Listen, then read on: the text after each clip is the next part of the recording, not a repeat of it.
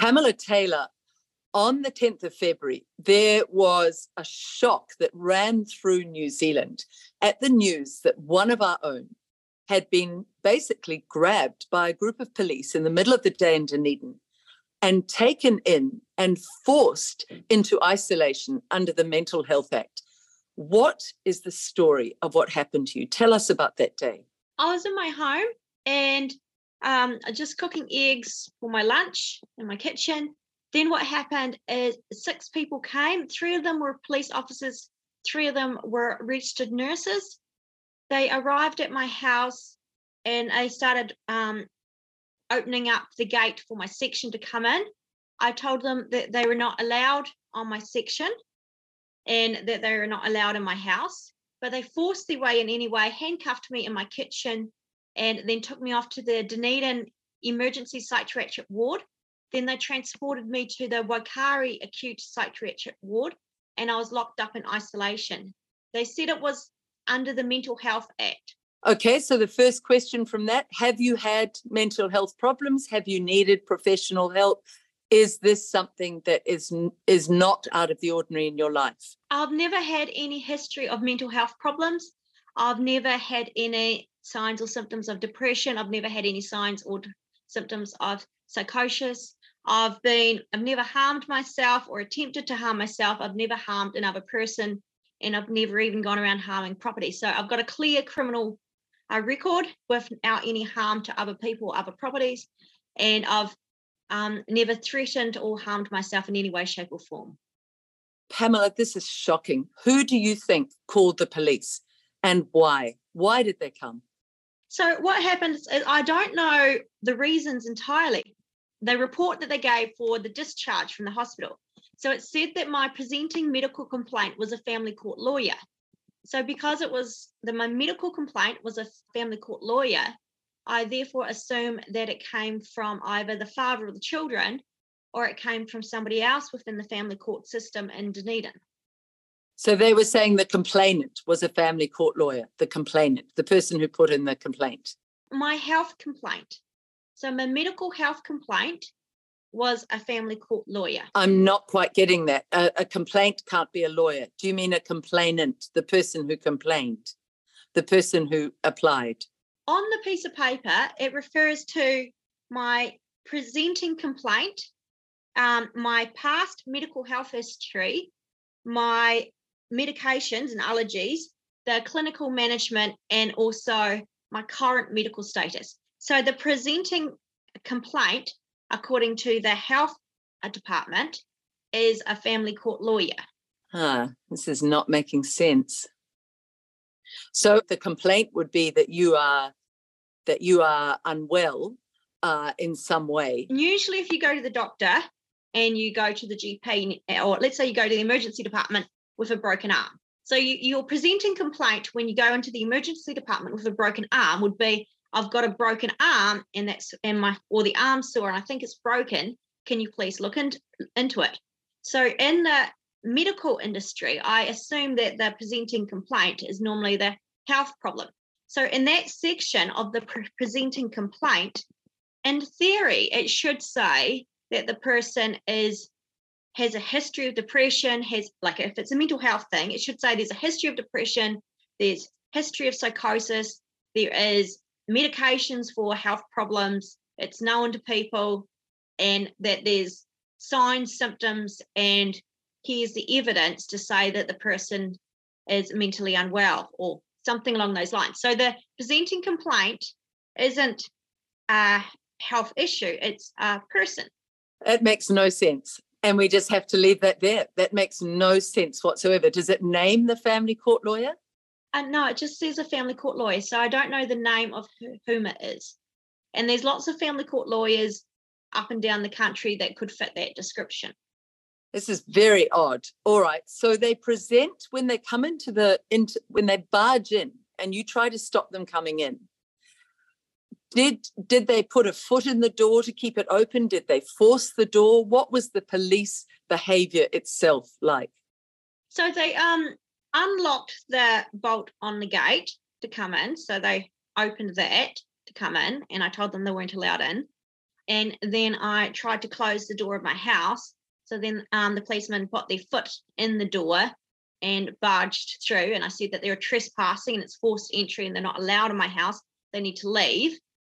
And they didn't leave um, after me telling them that it was trespassing. Why would they need to handcuff you? We're, we're seeing this pattern of brutality to women. And I personally now have experienced it when I was saying to the officer, there's no need to handcuff me. I'm not going anywhere.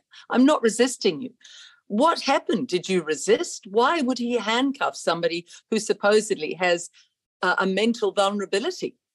Just makes no sense.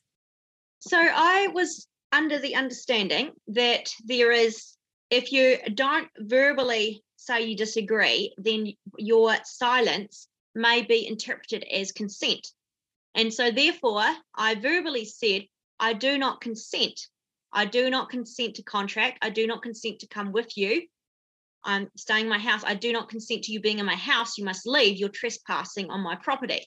And so then they called in the radio for backup and then they handcuffed me. So that was my verbally saying I did not agree and I objected to what was happening was the reason for handcuffing me. My God. Were they rough? Was it was it brutal? I did get a bruise on my left thumb. Um, the bruise was located in that sort of area. It was about the size of a $2 coin. So, what happened is when they forced my arms up behind my back to around about where the bra strap line is, which is uncomfortable, and they pushed a handcuff on, it caused a bruise to my uh, thumb where they did that. At the same time, so there was one man twisting my arms up behind my back and putting the handcuffs on. Well, there was a female officer, and she was saying that she needed to touch me down to check I didn't have any sharp objects on me. So she was patting me down all over the place while he was twisting my arm up um, to my bra strap line and handcuffing me. But I, I think there was potentially two of them assisting with the handcuffing while the female was patting me down, or that's how it felt like it. Pamela, you're so calm the way you give the account, and it is an account of, of absolute human degradation, humiliation. Uh, it's an account of horror of one human to another. There is no way they can argue that this was for the mental well being of a New Zealander. No way that behavior would, would help somebody who is mentally vulnerable. Yet you seem surprisingly calm. How were you at the time? I believe I was um, quite calm. I was trying to get the names of the people and then I was trying to remember the names of the people.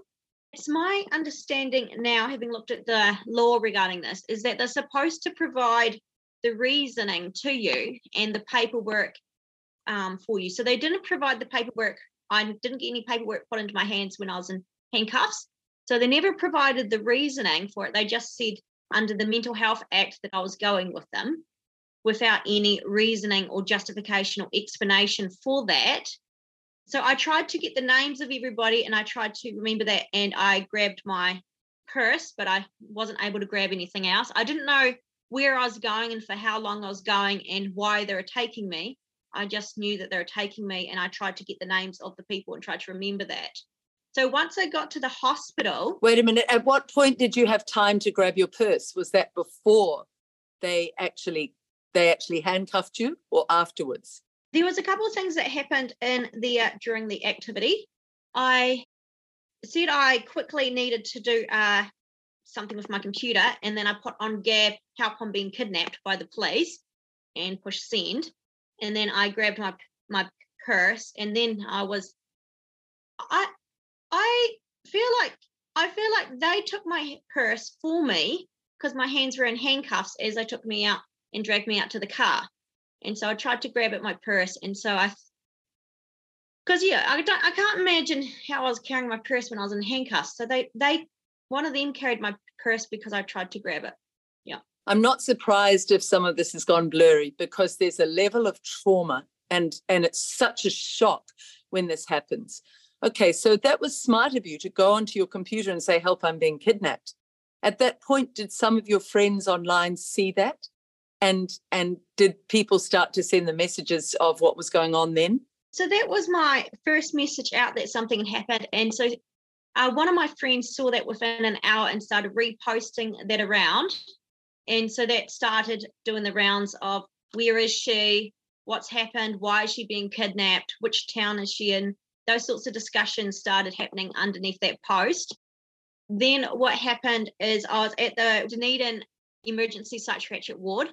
And as soon as I arrived there, they had Dr. Fanshawe there and he came in to do a psychological assessment. So I said I did not consent to do a psychological assessment. Um, and so then he wrote down that I was mentally disordered. So I got given some paperwork after that assessment had been done without my consent. So after that, they printed off the paperwork in the hospital and gave me the paperwork to say that I was now required to undergo five days of assessment at Wakari um, mental health facilities. And that's when I got the paperwork, and it just said um, mentally disordered. And then I got the pen out of my purse, and then I started writing down all the details that I could remember about the names of all the police officers and the nurses and everybody that I'd come in contact with. That was smart. That was smart. Could you remember their numbers? Could you remember their names? Uh, yes, I had um quite a lot of details on it. Like I've got um sorry, you don't like me reading it. But um, this one here was written at straight away, but there you go. Um, it just says that I was kidnapped by Tivia Turner, 10 14 56, Debbie Foster, 19 86 7, Vicky Paul, 41 86 or um, 68 8, LY 30, Tamsin, TMFY 67, and Brandon BHJ 430. So um so what those are all their numbers. Those are their numbers. That's the names and numbers of the people that came into my house and kidnapped me. Pamela, how did you remember all that when you were under such trauma? I was trying to get it written down as fast as I could. But that is that is not a woman who is mentally unsound. I asked that question for that reason. That is a woman who's extraordinarily cogent under extraordinary pressure. By this stage, were you feeling what, what the design of this feels to me to isolate you, intimidate you, in other words, break your spirit? were you feeling broken or were you still calm and clear as as you come across when you explain this right now were you feeling calm i will get through this or were you panicked i believe i remained very calm. You've got different emotional responses. I felt like i switched on to this hyper sort of alertness where i was trying to remember everything possible and i was stressed by the situation and i was thinking i've got to remember everything. And so I'm trying to um, record as much in my head as I possibly can and trying to write it down as soon as I get the chance to. So when I was in the Dunedin Emergency Psychiatric Ward, after Dr. Fanshawe left, I did get a phone call out and I started ringing some people as well while I was waiting for my paperwork. So when I was getting transported from the Dunedin Psychiatric Ward by police up to Wakari, I had Hannah from Counterspin on the phone with me at that time. I want to give Counterspin a really big thumbs up here. They did an extraordinary job that day. As soon as they heard, they were there with you, weren't they? And they were getting it out to New Zealand. I was on the phone with Hannah, and then they came to transport me from the uh, Dunedin Central Psychiatric Ward to the Wakari one. And so then I was asking all these questions in the car, and I'm pretty confident that Han- Hannah was trying to remember everything that I was saying um, through the phone call as much as possible because then she did her press release afterwards. So she was wanting to ring me later on, but she couldn't get through to me because um, later on at Wakari acute healthcare facilities, when I was in isolation, I had my phone removed from me. And so I wasn't able to continue phone calling people for assistance. And I wasn't allowed internet access. And so I wasn't allowed to email out to ask people for assistance. What were the questions you were asking, and were you getting answers to them when you were being transported? I was asking questions as to why. Why was I being taken under the Mental Health Compulsory Assessment and Treatment Act? On what grounds is this happening for? Is it because I ran for mayor of Dunedin? Is it because of my political views? Is it because I'm unvaccinated? Is it to do with the family court? So I'm asking questions as to why, and they will not give any justification or explanation as to why this is happening. Even with asking under the Official Information Act and the Privacy Act um, through Sue Gray initially when I was in um, Wakari emergency isolation ward thing. Um, even there and afterwards, I've sent out multiple messages trying to ask why, and the only explanation so far is the family court lawyer. This is just extra. This is this is if New Zealanders doubt that we are going the way of communist China, this interview will open your eyes. This is absolute breach of human rights. This is absolute breach of human respect and dignity. How dare they? Um, let's let's go back to the doctor who who who said that you had to have five days of examination simply because you said you did not consent to being examined by him. It's that's very catch twenty two. Hmm.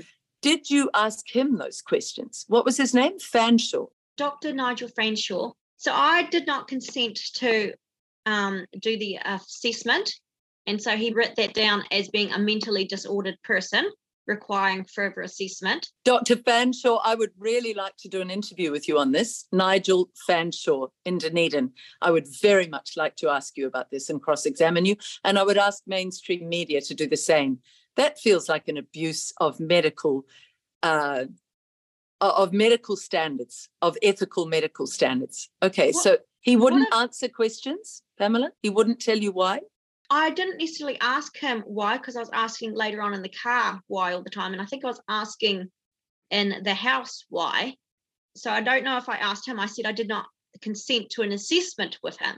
And that was written down as being mentally disordered. What I've done since then is I've written an email to the, the medical council to report him because um, doctors in theory are supposed to have the consent of the patients and should not be doing assessments or treatments without the consent of the patients. So I have made a complaint regarding him doing an assessment without my consent. Good. Well done. You're very, very clear thinking.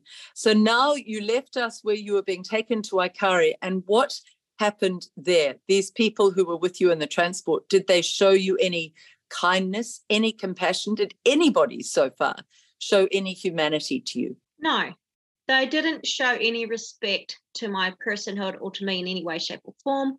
I went into the Wakari um, isolation room, and to describe it, it's about the size of a bathroom. And with that sort of size, it's designed like a bathroom. It's got a concrete slab and a mattress on it, little drinking fountain with a paper cup it's got a toilet and a shower, and the shower nozzle comes directly from the roof. And it's got windows around it so that they can watch you the whole time. And the lights are left on 24 hours a day, seven days a week, so they can My monitor God. you. And so the room itself has nothing to entertain yourself with. And it's basically a bathroom with a concrete slab and a mattress on top in there. So it looks like a cell. Now, they also um, have beside the shower a big window so they can watch clearly you if you're having a shower. Now the room came with two sheets and one polar fleece blanket and a pillow and a pillowcase and a mattress and a paper cup as the activities. So because I was in that, I also got use of a bit of carpet just outside that room, but I wasn't allowed to go through to any other area. So I was meant to stay in that locked area the carpet just outside of that small bathroom kind of bedroom area smelled like urine and was very filthy. So I was supposed to stay there in isolation without a phone and without internet access, potentially without family or friends knowing that I was had been taken there by police car, and stay there for multiple days just with nothing really. So one of the concerning things is I had to request to have toilet paper because that's that might be a harm to myself if I had toilet paper rolls sitting beside the toilet or something. I did end up um, because it went on to counterspin. I did have people find out about it and they started coming to visit me. And so one of my friends went around to my house and got a change of clothes, some changes of clothes for me, and brought back a bag with some bath bathroom sort of supplies like my makeup but then I wasn't allowed access to my makeup. So lipstick and foundation and your normal makeup activities are considered a health hazard for your assessment. So you're not allowed access to your normal shampoo, conditioners, all those sorts of things for health and safety reasons, apparently. So it's very bizarre and it's very, very degrading of people that they're put in this little prison cell without access to a lawyer. So Sue Gray, she heard about me quite quickly because one of the phone calls I did earlier on was to a person in Dunedin, and then they started ringing Sue Gray. And so Sue Gray heard about me long before seeing it on Counterspin, and she was already trying to get active and trying to get me out. And so there's a great amount of respect and thanks that need to go to Sue Gray because she was doing an extraordinary amount of work. She was ringing up and trying to say that she was my lawyer and she wanted to speak to me. But they didn't want to let me have a conversation with my lawyer in case that was going to emotionally distress me in my mental health assessment. Oh, Pamela, if if somebody was balanced and went into a place that you've just described with the lights on and a window where they can watch you shower and nothing to do and no kindness and a, and a urine covered carpet that would make many people go quite unbalanced and you remained very cool and balanced throughout i agree with you i want to give the other big ups i want to give uh, to sue gray huge credit to Sue. I know the work she did. And straight away, she dropped everything and did everything she could to help you. She's an extraordinary woman. And I think many in New Zealand need to remember in future years how valiant she was on our behalf over and over again. So, yeah, a, a real a real call out to Sue. Thank you. She did a lot. She um because on Monday morning when I finally got the phone and they gave me a list of the mental health lawyers that I could contact. So I'd taken off Friday lunchtime. On Monday morning, I was given a list of phone numbers of mental health lawyers and the phone from section to make some calls. So I rang up three of them and I rang and said, Hello, it's Pamela here. And they said, Are you Pamela Taylor? And I said, Yes. And I asked, um, how do you how do you know that? And they said, Sue Gray's already phoned us. And so she had already gone through the list of mental health lawyers in the Dunedin area and had been phoning around that by the time I get given a phone to ring them, they already know my story and all about me already. And when you say mental health lawyers, you mean people familiar with the way this supposedly mental health system, it sounds like a mental sickness system in New Zealand, works. They were familiar with how it works. Is that what you mean by mental health lawyer? For um, not depriving us of our human rights of access to a lawyer, they take you on the Friday, but on the Monday morning, they give you access to a phone and a list of mental health lawyers or advocates that you can phone for legal support to get out. So they just leave you over the weekend without that, and then they provide that on the Monday morning. So how was that Sunday? So you you were taken in there on the Friday. Well, take us through Saturday and Sunday. How did you get through those two days? They must have been very long days. Friday night was I spent that I asked for paper in from the reception and then I tried to write down everything and I wrote lots of letters trying to do all the common law things I could remember and trying to record a statement of fact about everything that happened. And then I was putting the pen on my thumb and trying to do the thumb pinch, say I was living woman and I have inalienable rights that come from God. And I have a right to respect. I have a right to freedom of movement. I have a right to freedom of speech. I have a right to a lawyer. I have a right to political opinions and beliefs. And so I was listing all these rights that we have or we're supposed to have and declaring them on a statement of fact and then trying to deliver that to the reception and um, and also saying that I do not consent to this and I want to be released now. So I was doing those by paperwork on Friday night. So Friday night I was writing and trying to deliver my notices. I I asked for them to photocopy them and to sign them and to give me one copy back and to put it on the record because I was trying to deliver statements of facts to them and have a record that they had received it and the date and time of these messages going through. So that's what I was trying to do. Again, Pamela, that's very clear thinking, very clear thinking. That is not somebody who's mentally impaired at all. Well done. Did they accept those? Were they supportive? Were they were they willing to do the photocopying and and help? Uh, yes, I I think that they photocopied a copy. I only got one signature at one stage, but the rest of the time they wouldn't sign anything. Yeah, so I did that. So that probably went on the record that I was writing these letters saying that I had human rights and that I do not consent and I object and I want to be released now. I also started writing letters in which I said that I wanted to have, um, I have a right to have access to communication. So return my phone and give me my computer and things. Because uh, my friend that came got the clothes also brought a computer back for me to use, but they wouldn't allow me to access it. And so I was trying to claim I've got a right to communication. So give me my phone and my computer. And I have a right to my own property. So give my property to me. So I was listing off rights and declaring that I wanted these things fixed. Were you speaking to them in the tone with which you're speaking to me now? Was it this calm tone? Were you yelling? Were you? Many people would get frustrated, but how did you cope? I, I believe that I was using a calm tone and also I was writing reasonably clearly um, what I wanted. The Saturday, because the Friday was spent writing letters, the Friday evening, the Saturday was spent walking and reading the Bible around and kind of walking around the small enclosed space. I was allowed a visitor on the Friday for 10 minutes, and I was allowed a visitor on the Saturday for 10 minutes.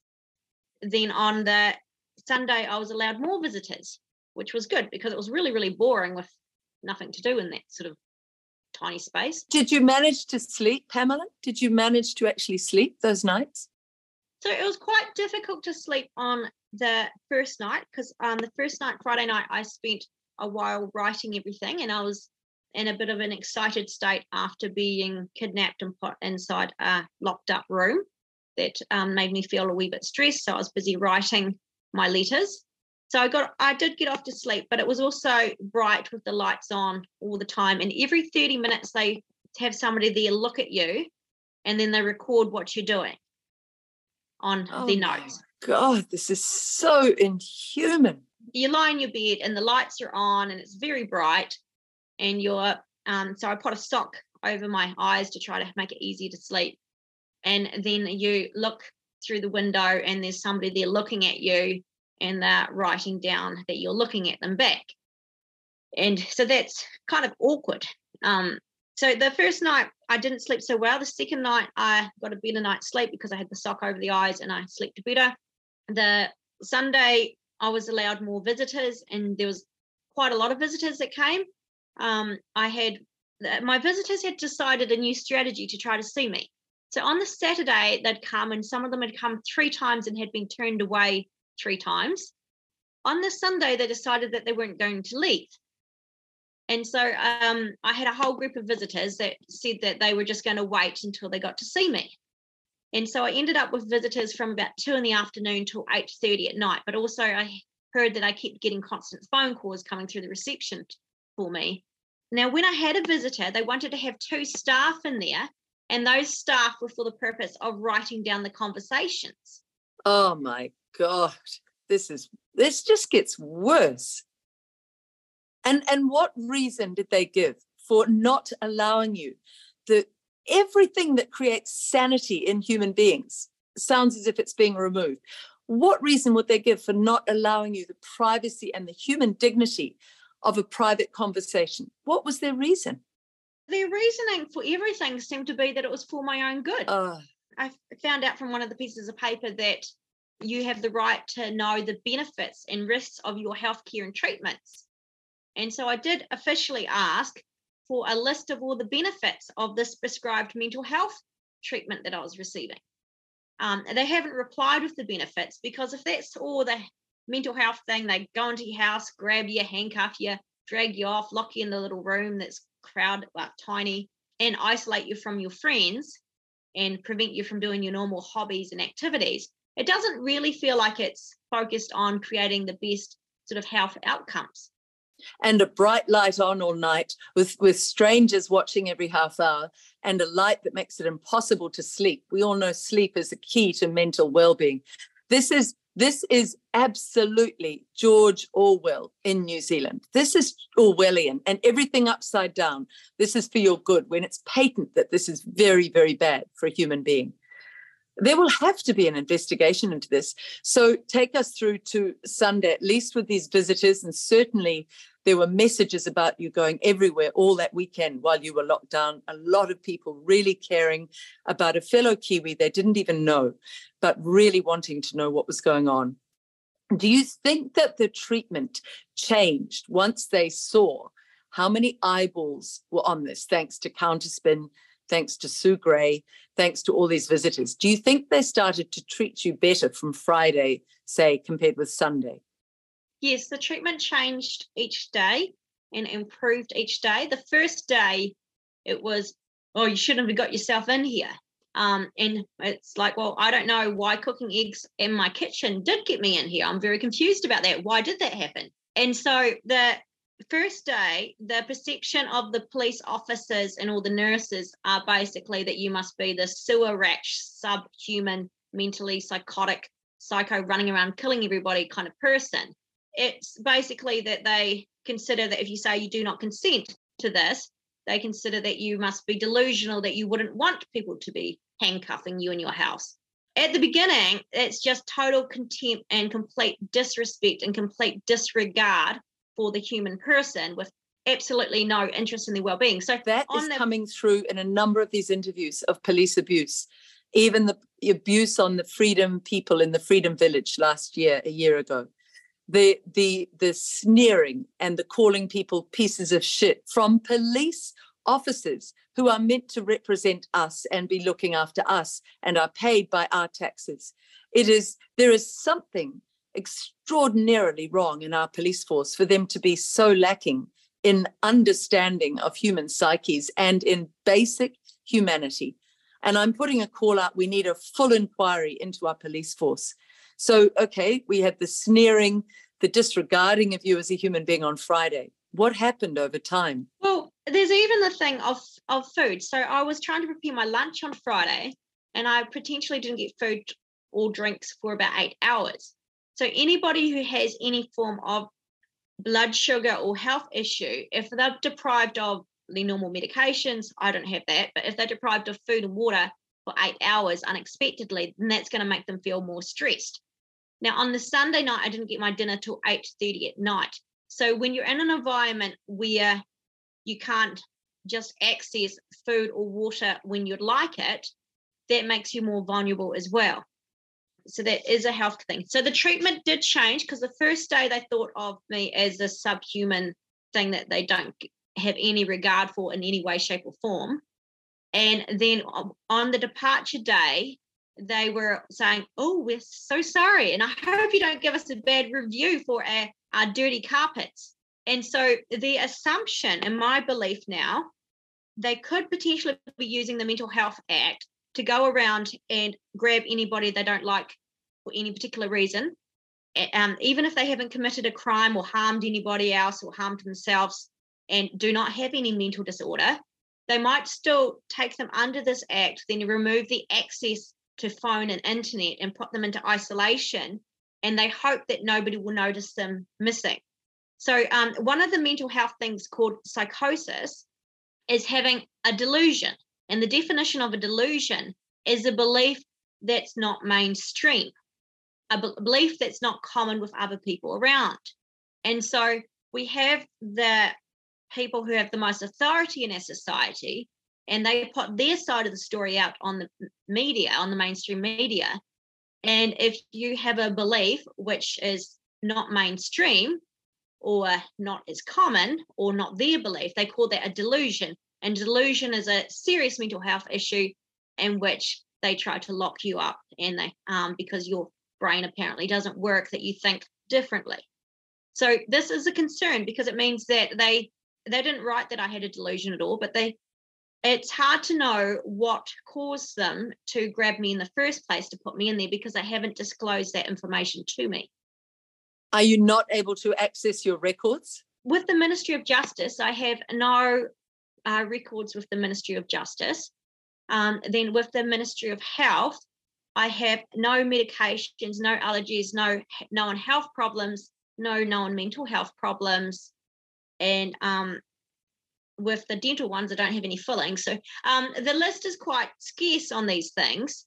That there's no medical health record that says there's a problem, and there's no criminal uh, record that says it um, harm to anybody. And so with those departments, the health and the criminal one says it's clear, slate sort of thing. And then so why have I ended up in there? That's very uh, it's very good point that that we've underlined here. But what about the records from the time that you were in the lockdown? Have you been able to access those records, Pamela? Not sufficiently. So with I've used the Official Information Act and I've used the Privacy Act, and the one that has the most information is the discharge notice that says that my initial complaint is a family court lawyer, and then it goes down and says I have it says that I was polite and pleasant on interaction, humor was evident, that I had an okay mood, and I was pa- passionate and dramatic manner of speaking. It goes through and lists a whole lot of things, but it says I've got no symptoms of depression or any other mental health problems. Um, so it's a certificate of sanity that I've got now, but there's nothing to say why in the first place. It's extraordinary. Can we go as far as you're able to talk into the family situation that you have you have children, that you are now in a shared care situation with your former husband. Is that right? Yes, that's correct. So, in my family situation, um, what happened is I separated from the father of the children in January 2019. Yeah, that's right. Yeah. Um, and so then what happened is he was in Australia and I was in New Zealand for a while. Then we had the whole COVID activities, which made it harder to travel between the two countries. When it came to 2020 and they're doing the vaccine mandate, I was working in an industry where I made coffee and sausages and, and pies and those sorts of activities for customers. So there was a lot of talk about bringing in a mandate where people who are providing food and services like that are unable to continue doing that without getting us um, the COVID 19 vaccine.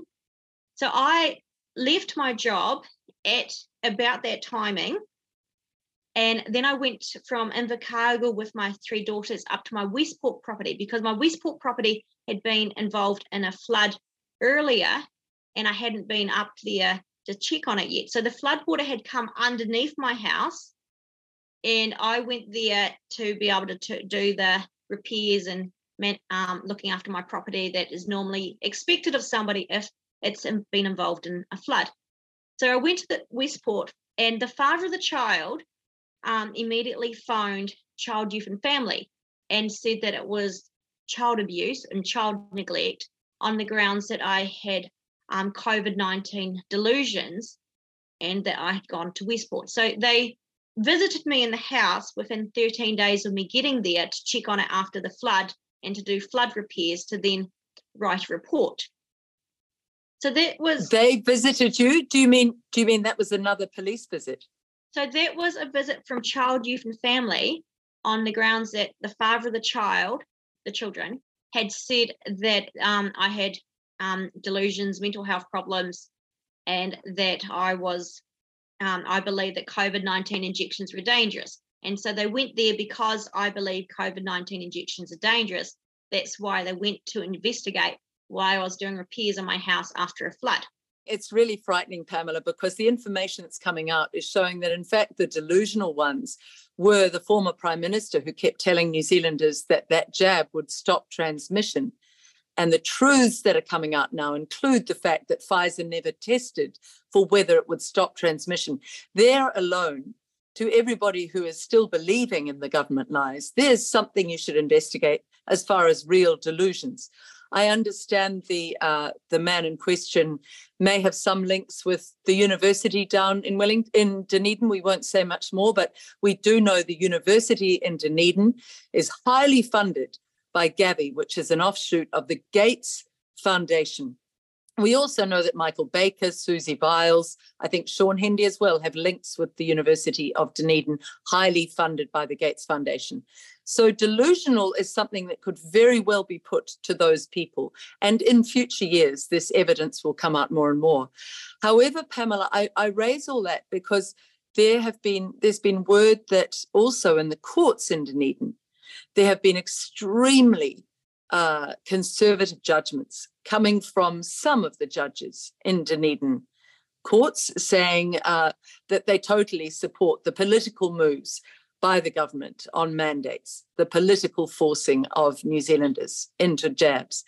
Are you aware of any of that? I'll carry on with my story from the, the Westport one, and I'll answer that question in a few moments, a couple of sentences. Okay, so after going from the Westport house where I replaced a floor that had gotten wet from a flood, um, I then moved into the house with the father of the children in Dunedin, and it was as a flatmate arrangement. So we had the big lockdown where much as being unjabbed, we weren't allowed to go to any of the normal recreational activities that we usually do because of those traffic light system. So then in February, I went to the Wellington protest and then I was served parenting orders under urgency the day that I returned from the Wellington protest. So at the Wellington protest, I read out a speech and I read from the United Nations uh, document on the civil and political rights. And there's a video of me reading that out on um, social media platforms. So I came back and the parenting order under urgency was filed for the 25th. So this was our entry into the family court system, was to straight away jump for parenting order under urgency. Now the grounds for the parenting order under urgency, it was filed because it was an emergency. I'd gone to Wellington to be part of a protest. I believe the COVID 19 injections were dangerous and that um, they yeah, thought it was a mental health problem. And that, that um, by me being unjabbed, believing it was dangerous, um, that that was harming the children. So that that took me straight into the courts one week later, in which the courts were incredibly hostile towards me.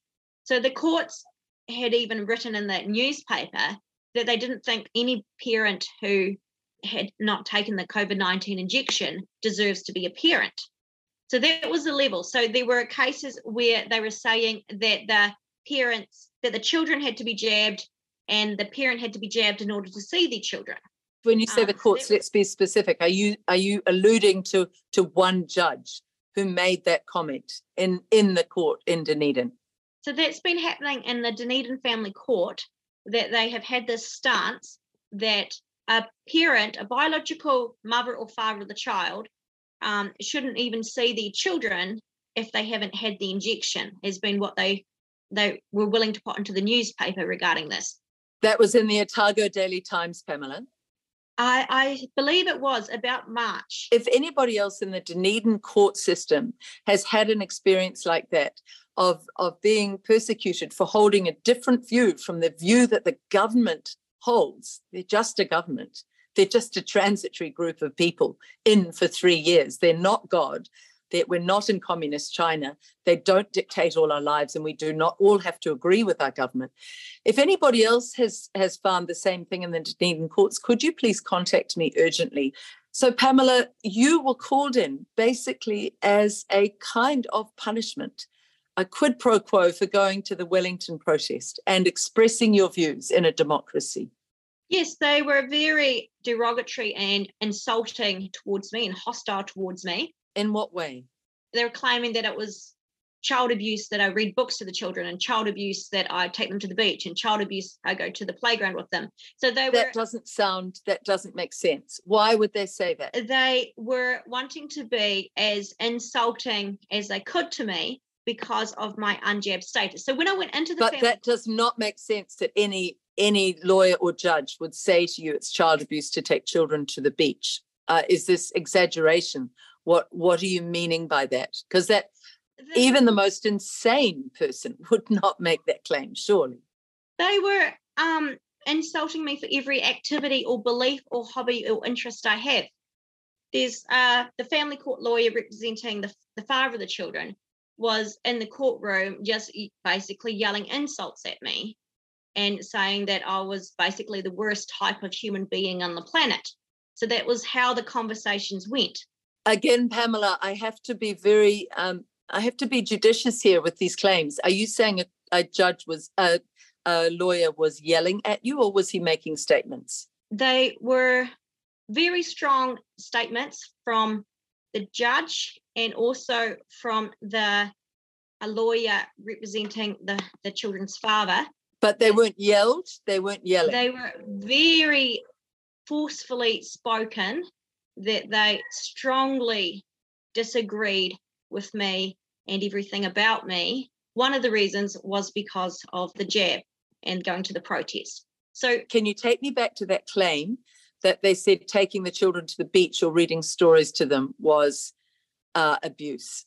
I, I just I am stuck there because because where there's one claim that's uh, markedly you know exaggerated, then it undermines the other claims. So I need to understand what you meant by that. Well, I would like to have a record from the courts of exactly what was spoken, because as far as I can remember, every interaction with the family court and the family court staff has been intentionally insulting and undermining of me in a very, very aggressive manner. Mm. And so, and I feel like all of their claims have essentially been wrong. So they're saying I'm mentally disordered, and it's like, no, I'm not mentally disordered. And they're saying I shouldn't take my children to art classes. Yes, I should be taking them to art classes. So it's always been one insult after another for the whole process. So it was very, very different standards. So keep in mind that I was meant to be in a different room of the court building than them because I was unjabbed and also I wasn't wearing a mask. So I wasn't even allowed in the same courtroom hmm. because I needed to be on a Zoom call because they were trying to treat me differently um, than them and wanted me separated and segregated. So at that, I would say this, Pamela, you've been under extraordinary, prolonged stress as a mother going through a divorce. That's what I'm picking up a extraordinary packing down of additional stresses on you.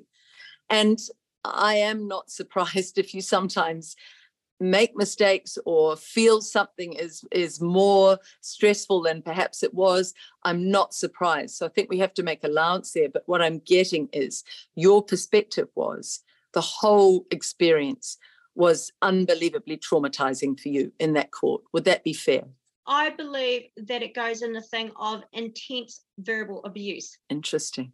Intense Interesting. verbal abuse, segregation because you're not allowed in the same courtroom because you're a biohazard, and, and so they don't want you in the same courtroom, and firm, loud insults, which are complete lies, and repetitively doing it over and over again. So that's my experience of it. And because a family court lawyer wanted me to be removed from my house and put into the psychiatric ward, that is only a physical representation of what's already been a verbal thing in the past. It's only reflection of the other stuff that's happened. There is one, I mean, it sounds horrendous. It sounds just beyond inhumane. We used to be such a humane, caring country, New Zealand. I, I just think it's, it disgusts a lot of us, I'm sure, who watch this, many of us will be asking what is going on in our family court system as well as in our mental health system, which is not about health. I need to now get to the secondary police invasion. Can you tell us the story of that? Policemen came around to my house on Thursday, about the 23rd of February, at about eight o'clock in the morning. So this is about two weeks after you'd been taken in forcefully and treated. 13 like days after. And so he's knocking on the door and he's wanting to come in to see me. And I kept the door locked. And I was actually in the shower when he was first started knocking. And I told the children not to open the door. And he said his reason was because I was harassing people by telling them that I had been kidnapped by the police. And so that was the reason was to tell me not to harass people by telling them that I'd been kidnapped. Pamela, uh, uh here, here we go again, the upside down world. They've harassed you, mm. and now they flick it over to say you've harassed them. I'm up for assault. I've got the wrist and the bandage, and the person who did the assault has got no injury. Everything's upside down. But here we have your children involved. And here it's eight o'clock in the morning. And he's claiming this. Did you harass anybody? Let's clear that up first. Um, not that I knew of. I have informed people that I was um, taken out of my home while cooking eggs, and I've definitely told people about that. I feel like since the justice system or the police system is seem to be weaponized against me, that my only protection is to actually inform people that's what's happening, so that then they can keep an eye out and be able to kick up a fuss if things not looking good. So yes, I have informed people. Mm. That is the right of every New Zealander to speak to their friends and tell the truth. There's a line in the Bible in John the truth shall set you free. And we have a right to tell each other the truth. So, so did you explain that quietly through the door to the police officer? No, I've told friends what happened. I'm not harassing anybody. Well, I've told my neighbours, I've told people that I've seen around town, and I've told people online, and I've told yourself, and I've told Counterspin, mm. and it's been on Alex Jones's show, and it's been on Gab, and it's been on Facebook. So I have told the community what's happened. I think that's called free speech. I think that's what it's called. So, did you explain to the police officer you exercised your right to free speech and explain to people what went on? Did you say that through the door? I told him a lot of times to go away and I didn't want him there. And that I have a right to tell people if I've been kidnapped and that he should leave. And what happened then? He did leave after a while. So the first time with the abduction, I remained quite calm.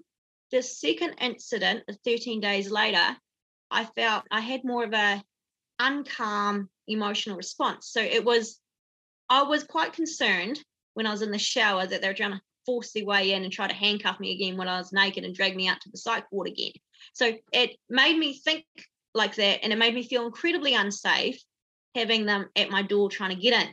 So I had a more of an emotional response the second time than what I did the first time. The first time I was on hyper, remember everything and try to stay as calm as possible. That time I was more emotional and um, yeah, I was more frightened and I didn't even get his name. Yeah. Pamela, that is normal.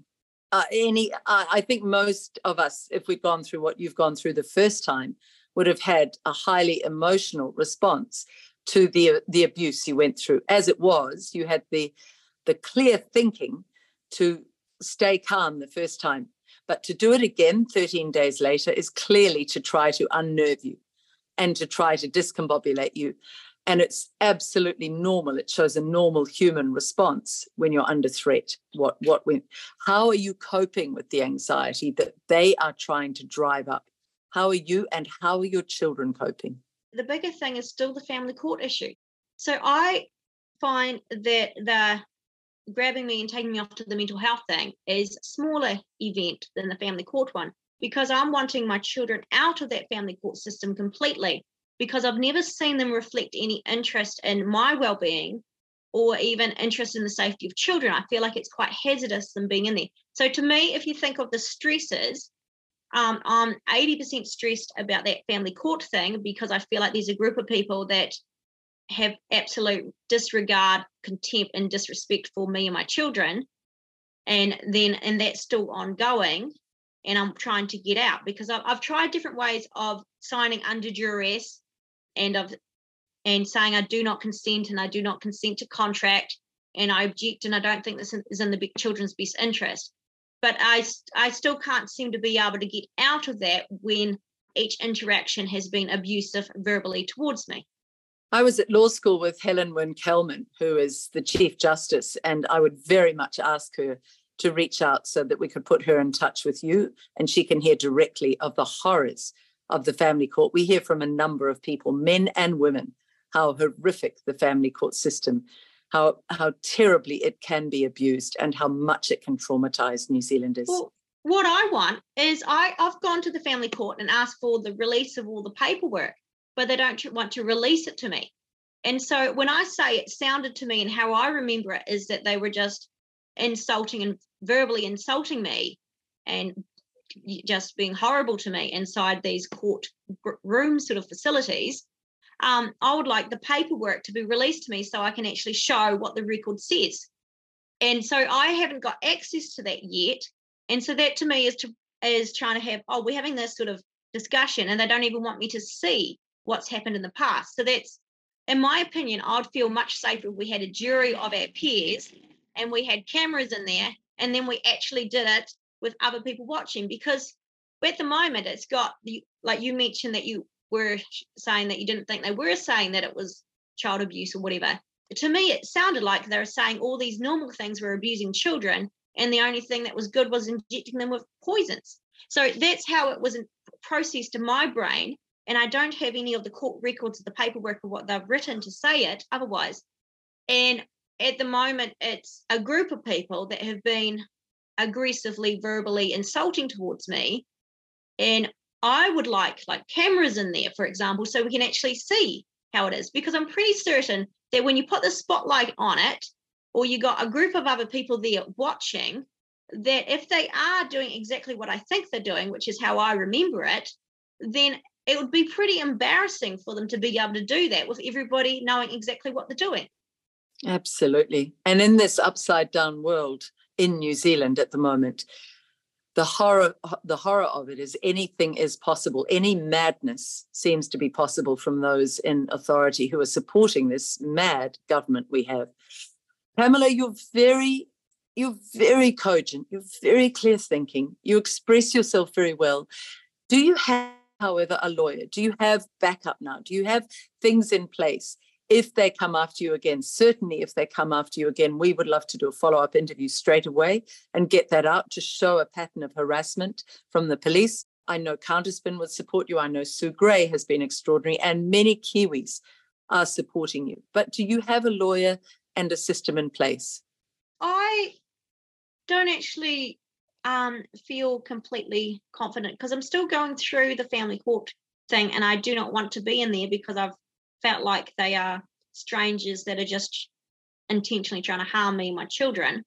I did have a, lawyer, but I'm not using them anymore. I've spoken to another lawyer, but I'm not I'm not entirely sure about that because it all costs money to get these lawyers. So what I was thinking of doing as my next thing to do was I was going to do a statement of fact and send I was intending to send it out to different people like the Minister of Children and a whole bunch of different people as statement of fact about what's happened and also about my beliefs of what's the facts regarding the COVID 19 response from the government and how that has um, affected my life. Um, because there's a maxim of law, which is an unrebutted statement of fact, becomes presumed fact in law. And so I was thinking of doing that um, in the near future to see if that's useful. What I'd like to do is actually be completely out of the court system because there's been no positive experience that I've had from them. So, what I didn't mention before is that after that family court thing, as soon as I came back from Wellington, I was then removed from my home. And so, this was sort of at the same time that you can't go into a motel or hotel or holiday park on the grounds that you haven't gotten inject, uh, the COVID 19 vaccine. So that was quite stressful being removed from my home when you can't even move into any of these other things. And that was intentional. The reason for doing that was because they didn't like me going to the Wellington protest and the um, they didn't care about my housing or anything like that.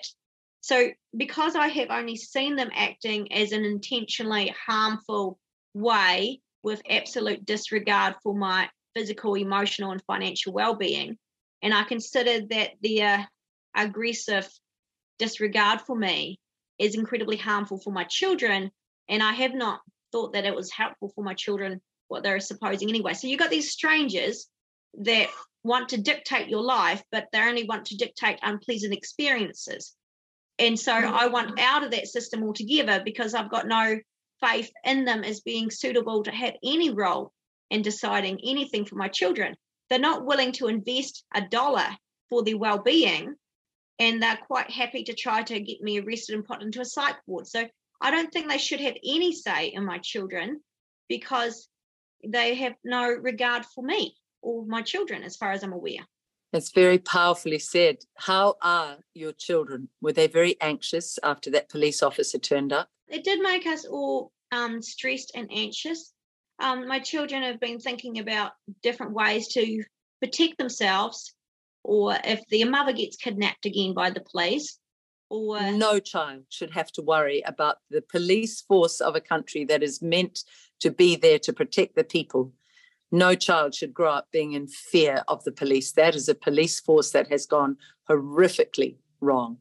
Yes, yeah, so it creates more stress so we just we want to be out of the family court system so we don't have these other external people trying to dictate what's happening in our lives any discussion between me and the father of the children is better done without external forces that are trying to undermine me. Because if we're equal to adults discussing, it doesn't seem to be as harmful for me as if we've got a mob of people or doing stuff to me without my consent. Pamela, you you're quite it, it's a harrowing story. You are you are impressive what you've gone through and and retained a certain calm through it. I think we need to put the spotlight onto the Mental Health Act. We need it abolished because it, according to the description of a psychosis experience is having a delusion and a delusion is having a belief different than the mainstream.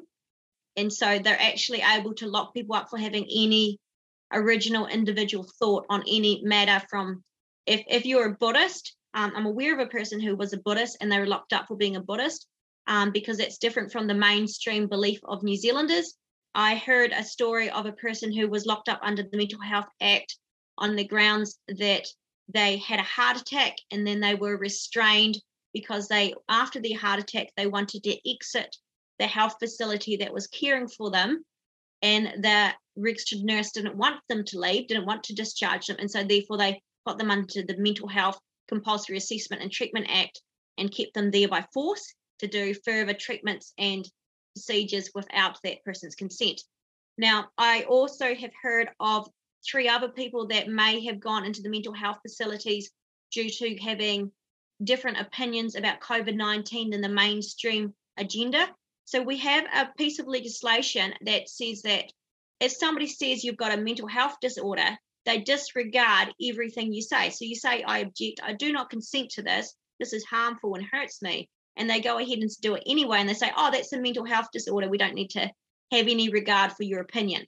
So we've got to get rid of that Mental Health Act because it is being used and abused. It's being used intentionally to hurt people who have got an opinion different than the person who's a registered nurse or in a public servant government position. And we see evidence of that in your story. The other three stories, including the Buddhist one, that is all hearsay. I have to put a caveat there that's hearsay. If those people that you know of, if they would reach out and tell their stories to me as firsthand evidence, we can present that as fact. But until then, that remains hearsay. If anybody else is experiencing abuse and misuse of this mental health uh, act, if if you are uh, having a similar story, a similar memory, a similar experience of horror to Pamela, please reach out. And finally, with the money, I need to clear that. You are are you doing this to make money, or are you asking for money so that this horror stops in your life? you had mentioned whether or not people can give and donate for legal expenses and for that, that sort of area. That would be appreciated. I'm not doing this for money. What I am wanting to do in the future is I'm wanting to also um, campaign against the Mental Health Act. I think it's very harmful. It's disrespecting of people and their personhood, and that cannot possibly improve people's mental health outcome. And so the treatment that they're doing to these people is very degrading and it's not resulting in an improvement in their health. It's going to only result in them feeling less well off. People being locked up for having delusion, which is an opinion which is different from the mainstream.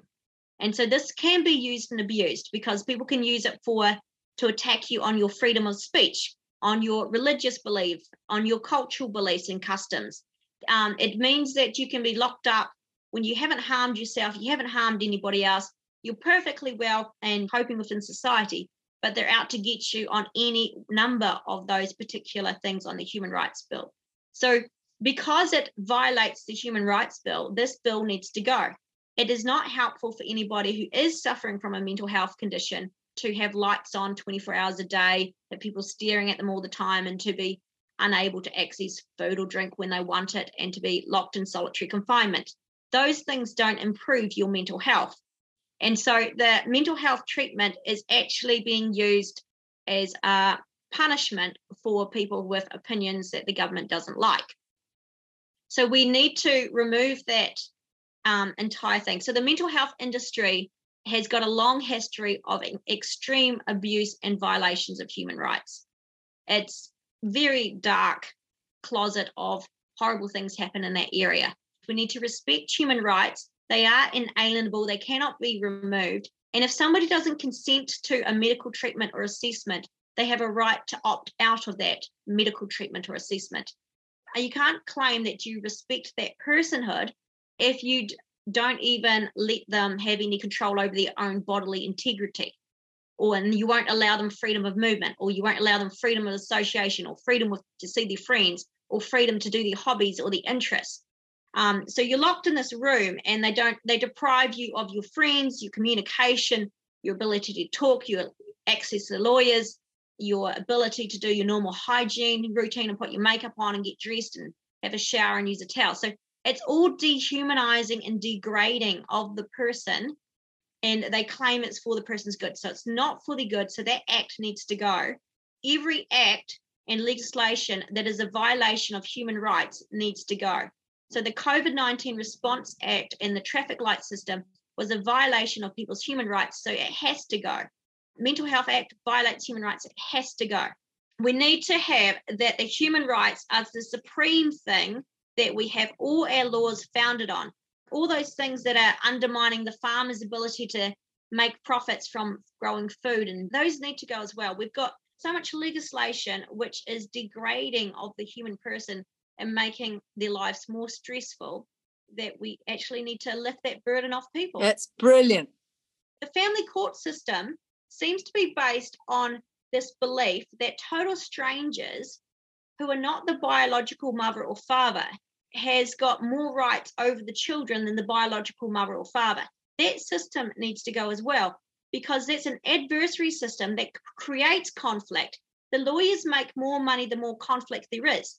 So they're actively trying to create conflict by doing uh, conflict inflating activities and words to um, generate more revenue for themselves. And it's not in the children's best interest. It's excellent what you say. Summed up, the state needs to get out of our lives. We've all had enough. If you're sensible in New Zealand, practical and reasonable and intelligent, you will recognize the state overreach has just gone far too far and they're not adding to our lives. They're taking away from the quality of life in New Zealand. Your story is testament to that. Pamela, it's been a real honor to talk to you. Your sang froid, your sort of cool head in the light of such horror mm. is I've said it a number of times, it's impressive. And we are always here to back you up if they try any time again to cause harassment or upset or or do any harm to you which is clearly not justified and certainly not deserved. Thank you pamela taylor. Uh, thank you very much